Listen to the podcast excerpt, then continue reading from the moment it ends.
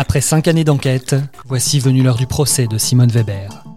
Un procès où l'accusé va rendre coup pour coup et un vrai show pour un public qui ne voudra pas en perdre une miette. Tired of ads interrupting your gripping investigations? Good news. Ad-free listening is available on Amazon Music for all the music plus top podcasts included with your Prime membership. Ads shouldn't be the scariest thing about true crime. Start listening by downloading the Amazon Music app for free or go to amazon.com slash true crime ad free. That's amazon.com slash true crime ad free to catch up on the latest episodes without the ads.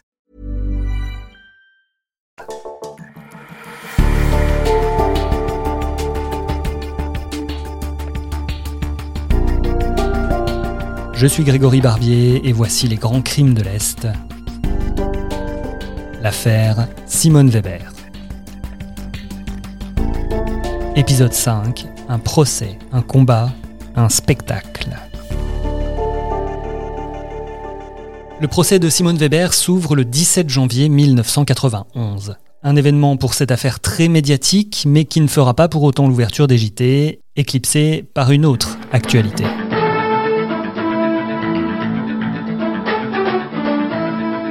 Bonsoir, l'Irak vient de subir le plus gros raid aérien de l'histoire. Les avions des forces alliées ont déversé sans interruption sur Bagdad depuis la nuit dernière des tonnes et des tonnes de bombes. Le premier jour du procès, c'est le premier jour de la guerre du Golfe. Maître Liliane Glock, avocate de Simone Weber. Mais le verdict, c'est le jour de l'armistice, ce qui est quand même assez étonnant. D'abord, la Cour d'appel de Nancy avait aménagé deux salles spécialement pour la presse. Maître Annelise Bloch, avocate de Patricia Etier. Il y avait des journalistes du monde entier qui avaient demandé leur accréditation, même du Japon, des États-Unis, du Canada. Donc il y avait une tension, il y avait effectivement une certaine fébrilité. Et parallèlement, c'est la guerre du Golfe qui commence. Donc tous ces journalistes de l'extérieur étrangers ne viennent pas. On a eu euh, peut-être le tiers de ce qu'on attendait comme journaliste ou un truc comme ça, mais ça faisait encore un fameux paquet. Et je ne vais pas dire qu'il y avait la terre entière. Ça a quand même eu un écho euh, assez retentissant. Ouais. Il y avait eu effectivement d'énormes annonces sur cette procédure. Tous les grands médias nationaux, la presse écrite étaient euh, dans les starting blocks. Il y a quand même beaucoup de monde à Nancy pour suivre le procès. On annonce une centaine de journalistes, mais aussi 117 témoins et 23 experts. Côté public, le tribunal de Nancy devient le lieu où il faut être et chaque jour, on fait la queue pour espérer avoir une place. Ça a été en fait ce que tout le monde considère comme le premier euh, procès spectacle de la justice française. Éric Nicolas, journaliste fait divers à l'Est républicain. Parce que les gens euh, venaient euh, effectivement un peu comme au spectacle voir Simone se dépatouiller face à ses juges. J'ai plaidé qu'on jouait Guignol à guichet fermé. Ça a été repris par la presse. Hein. Et c'était quand même ça. Il hein. faut dire les choses telles qu'elles sont. Et c'est vrai aussi que ma cliente participait. Parce qu'elle avait des réparties qui allumaient la salle et euh, quelquefois qui faisait bien rire le monde. Quoi. Elle a participé au spectacle, mais elle ne l'a pas organisé. Chaque matin, la foule attendait pour pouvoir rentrer dans la salle d'audience. Et quand nous, avocats, on arrivait, ils nous guettaient pour nous demander la faveur, quasiment. Enfin, c'était vraiment totalement déplacé de les faire entrer. Il y avait aussi beaucoup d'avocats, finalement. Et donc, chacun euh, essayait un petit peu d'attirer les médias. Moi, j'étais très jeune avocate à l'époque. Et j'avoue que je regardais ça avec un peu d'étonnement. Certaines personnes qui assistaient au procès demandaient aux uns et aux autres des autographes aux avocats, mais aux témoins. Je trouvais ça absolument incroyable. C'est le, marchand de frites ou de glace devant la cour d'appel qui a fait fortune. Tous les midis, il avait un public, la salle complète, qui restait là pour garder sa place pour l'après-midi. Ils ne rentraient pas chez eux. Donc ils mangeaient les frites devant la cour et hop, il retournait à deux heures à l'audience. On en a plus vu hein, des procès comme ça. Mais n'oublions pas qu'un procès, c'est avant tout une mise en accusation. Simone Weber n'est pas seule dans le box. À ses côtés, sa sœur Madeleine, poursuivie pour recel de vol et destruction de documents. Et puis Chantal Lapierre, la femme du cousin Roger. Elle est accusée de faux en écriture privée pour avoir contrefait un certificat de santé de Simone Weber en septembre 1985. La principale accusée, elle, doit faire face à 14 motifs de renvoi. assassinat, empoisonnement, vol, usage de fausses plaques minéralogiques, détention d'explosifs, complicité de faux en écriture privée, en écriture publique et en écriture authentique, usage de faux et recel de vol. Et même si le fait d'avoir découpé le corps de Bernard Etier n'est pas un motif supplémentaire de renvoi, le geste est quand même dans tous les esprits. Pénalement, c'est pas une circonstance aggravante, mais il est bien évident qu'au moment du délibéré, euh, les jurés euh, ont ça à l'esprit. Il y a les gens qui, tuent, voilà, et il y a les gens qui tuent et qui découpent. Pénalement, ça, ne donne pas une tranche supplémentaire en, matière d'années de prison, mais euh, bien évidemment, c'est présent dans l'esprit des jurés. Et c'est parti pour six semaines d'un procès fleuve où la Cour et les neuf jurés vont entendre ceux qui connaissent Simone Weber, ceux qui ont un grief contre elle, les experts et les dernières personnes à avoir vu Marcel Fixard et Bernard Etier.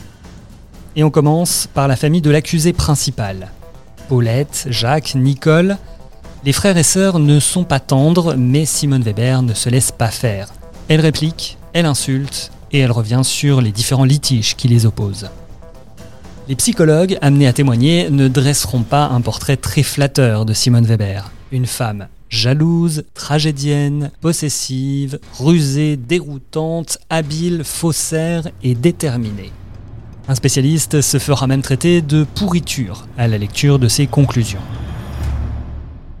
Quand vous me parlez d'organisation au sein de l'équipe de défense de Simone Weber, la réponse est extrêmement simple, il n'y en avait pas du tout. Maître Liliane Glock. Et pour être parfaitement clair, après tout, autant dire la vérité, les trois autres ne voulaient pas de moi. Donc inutile de vous dire que l'organisation de la défense, dès le début, ça a été un problème. Notamment par exemple sur la question de la récusation. Aux suspensions d'audience, on est dans une petite salle derrière avec le client. Je crois que c'est Simone Weber qui me dit bah, je vais récuser. euh. Ah, je lui dis non, attendez, vous n'allez pas récuser. C'est un des avocats qui va récuser. Et euh, bah, personne ne m'a soutenu. J'étais la seule à dire ça, moyennant quoi elle a récusé, et euh, ça n'a pas fait bon effet, quoi. En plus, elle s'est trompée dans le décompte. Elle a continué à récuser alors qu'elle avait épuisé ses droits. C'était vraiment absolument désastreux. Mais le premier vrai face-à-face de ce procès, c'est celui avec Jacques Thuot. Jacques Thuot, c'est le premier mari de Simone Weber en 1955. À la barre, il raconte que son ex-femme l'a fait interner à Laxou, dans une maison de fous, et il l'accuse d'avoir vidé la maison et endommagé sa voiture. Pas de plainte pour prouver ses dires et une accusation en retour. Jacques Thuot frappait ses enfants, c'est pour cela que Simone a dû prendre une décision médicale. Simone Weber sait donc se défendre et elle a réponse à tout. Quand on commence à aborder l'affaire Fixard, elle reconnaît le faux testament, mais affirme qu'il s'agissait juste de respecter la volonté de son défunt mari. Les photocopies d'ordonnances avec des prescriptions de digitaline, falsifiées certes, mais elle affirme qu'elle ne s'en est jamais servie. Et si elle avait de la digitaline chez elle, c'était pour soigner une pathologie cardiaque. Sauf qu'aucun des quatre médecins cités à la barre ne reconnaît avoir traité Simone Weber pour de tels problèmes. Reste que pour prouver l'empoisonnement de Marcel Fixard, l'accusation a bien du mal. Le neveu du mort évoque l'attitude bizarre de son oncle, comme s'il avait bu. Il affirme que Marcel avait peur de Simone, mais on est bien loin des preuves requises quand l'expert évoque l'autopsie faite six ans après sur un magma jaunâtre de viscères putréfiés et de laquelle il ne peut tirer aucune certitude. Le- L'expert euh, en toxicologie euh, a eu trop de doutes Éric Nicolas, pour dire que euh, existait des traces de, de digitaline dans, les, dans la dépouille de, de Marcel Fixard. Nous sommes maintenant début février. Après deux semaines de procès, la disparition de Bernard Etier va être abordée. Mais avant cela, un petit détour par la prison Charles III de Nancy pour entendre Anne-Marie, 25 ans. Ancienne codétenue de Simone Weber, elle est appelée à la barre. Elle témoigne de la proposition que lui aurait faite l'accusé. De l'argent pour qu'à sa sortie, elle téléphone aux Républicains Lorrains pour dire qu'elle avait vu Bernard Etier. Encore un témoignage qui ne va pas plaider en la faveur de l'accusé. Tired of ads interrupting your gripping investigations? Good news. Ad-free listening is available on Amazon Music for all the music plus top podcasts included with your Prime membership. Ads shouldn't be the scariest thing about true crime. Start listening by downloading the Amazon Music app for free or go to amazon.com slash true crime ad free. That's amazon.com slash true crime ad free to catch up on the latest episodes without the ads.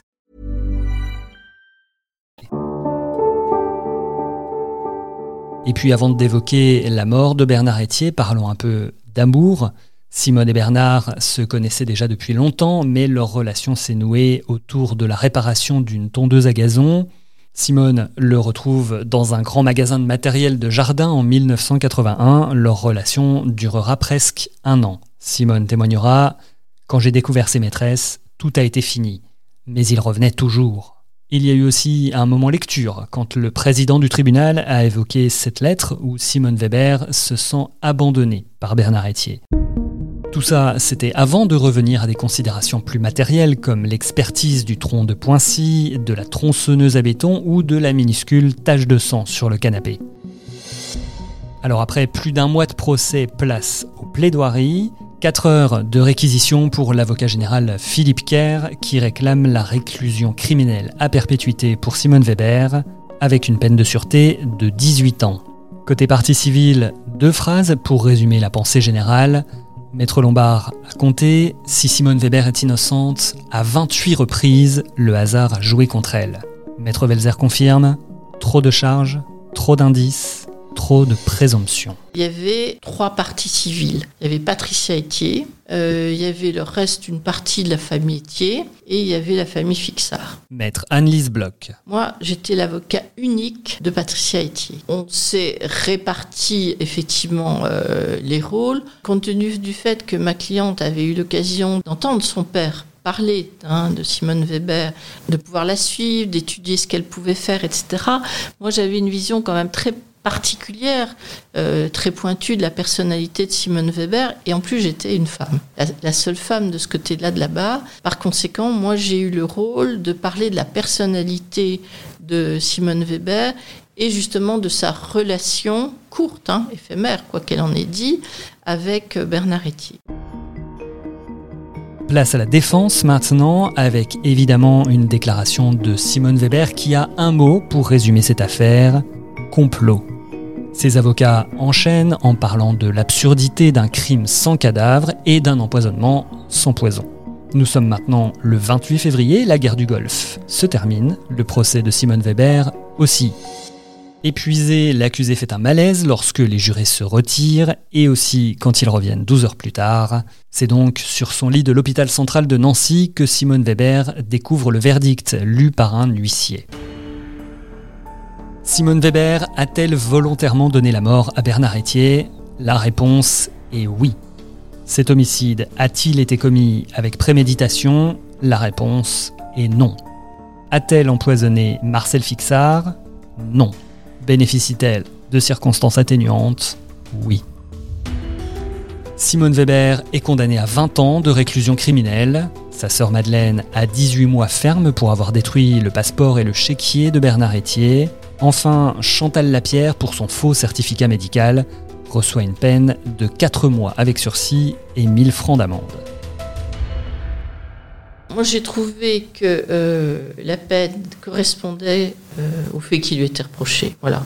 Maître Annelise Bloch, avocate de Patricia Etier. Euh, préméditation ou pas, c'est vrai qu'on aurait pu penser qu'il y avait une préméditation et que la peine sensiblement aurait été la même avec ou sans préméditation. Peut-être un peu plus. Peut-être qu'avec une préméditation, elle aurait peut-être eu 22 ans, 23 ans. Bon, mais vous savez, avec les remises de peine, ce qui est tout à fait normal, hein, après, c'est un petit peu lissé. Si je me réfère à la jurisprudence de l'époque ou de maintenant. Maître Liliane Glock avocate de Simone Weber. Si on part du principe de la culpabilité, hein, moi je dis ça pour les besoins du raisonnement. Une femme euh, d'un certain âge qui a eu une vie difficile, qui aurait tué euh, son compagnon euh, qui n'était pas trop fidèle, est-ce que ça vaut 20 ans? À mon avis, on est peut-être plutôt dans l'ordre de la moitié, quelque chose comme ça. Alors, verdict d'apaisement, sévère, pas sévère. Alors, tout dépend avec quoi on compare. Si on regarde par rapport aux réquisitions, l'avocat général, qui était quelqu'un de très sérieux, il a demandé perpétuité. Alors dans ce cas-là, en effet, 20 ans, c'est pas beaucoup. Finalement, on peut dire n'importe quoi. Sauf que, voyez, moi j'ai tendance à être peut-être un peu plus brute. Pour moi, un verdict d'apaisement, quand on dit je suis innocent, c'est un acquittement. Tout le reste, c'est pas un verdict d'apaisement. Direction la prison centrale de Rennes pour Simone Weber.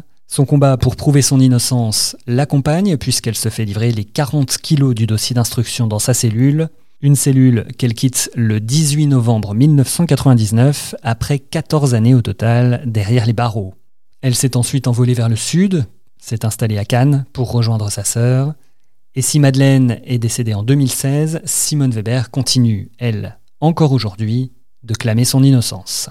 Ça m'a fortement marqué parce que j'étais jeune avocate. C'était le premier procès d'assises véritablement auquel je participais. Il y avait quand même Paul Lombard, heureusement, qui plaidait de mon côté. Mais de l'autre côté, il y avait aussi un certain nombre de ténors. C'est resté dans les mémoires à cause de la médiatisation. C'est la personnalité de Simone Weber, mais c'est aussi l'ampleur du procès. On en parlait tous les jours de l'affaire Weber. J'avais aussi euh, euh, je pense, euh, beaucoup de sympathie. Euh, plus que ça, je voulais accompagner au mieux Patricia était. J'avais presque de l'affection pour elle parce qu'elle était jeune aussi. On avait à peu près le même âge. Donc oui, c'était tout à fait, tout à fait marquant pour une jeune avocate. Oui, bien sûr. Si on se retrouve avec la même affaire aujourd'hui, à partir du moment où on retrouve le tronc humain, qu'on fait l'ADN sur le tronc humain et qu'on s'aperçoit que c'est celui de Bernard Etier, il n'y a plus aucune discussion possible. Sauf que dans cette affaire, il n'y avait pas d'aveu et en fait c'était juste un, faisceau d'indices qui ont amené à la condamnation de, Simone Weber. C'est pour ça que cette affaire sort un peu de l'ordinaire. Et puis je m'aperçois, en même temps que je vous parle, je m'aperçois d'une chose. Je me disais, bon,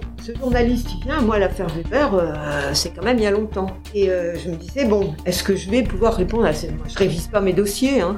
Et bien en fait oui, j'ai des idées quand même euh, plutôt claires et précises sur ce dossier, ce qui n'est évidemment pas le cas de tous les dossiers que j'ai traités. Vous voyez, l'affaire Weber, c'est vrai que je m'en souviens quand même largement plus que des autres, quoi. Merci à maître Liliane Glock, à maître Annelise Bloch et à Eric Nicolas. Pour cet épisode, je me suis appuyé sur le livre paru à l'époque aux éditions du Républicain Lorrain et qui s'appelle Simone Weber, Le procès, un livre écrit par Monique Rowe et Georges Simonin. Et si vous voulez aller plus loin, une série de 5 articles est en lien dans la description du podcast. Parmi eux, il y a un témoignage exceptionnel, celui de l'un des jurés du procès de Simone Weber.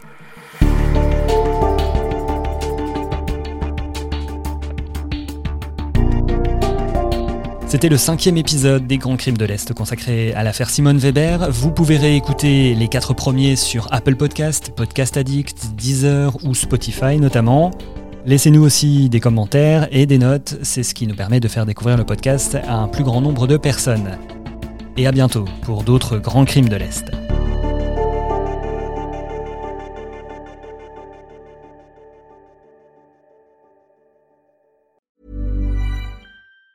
Even on a budget, quality is non-negotiable. That's why Quince is the place to score high-end essentials at 50 to 80% less than similar brands. Get your hands on buttery soft cashmere sweaters from just 60 bucks, Italian leather jackets, and so much more.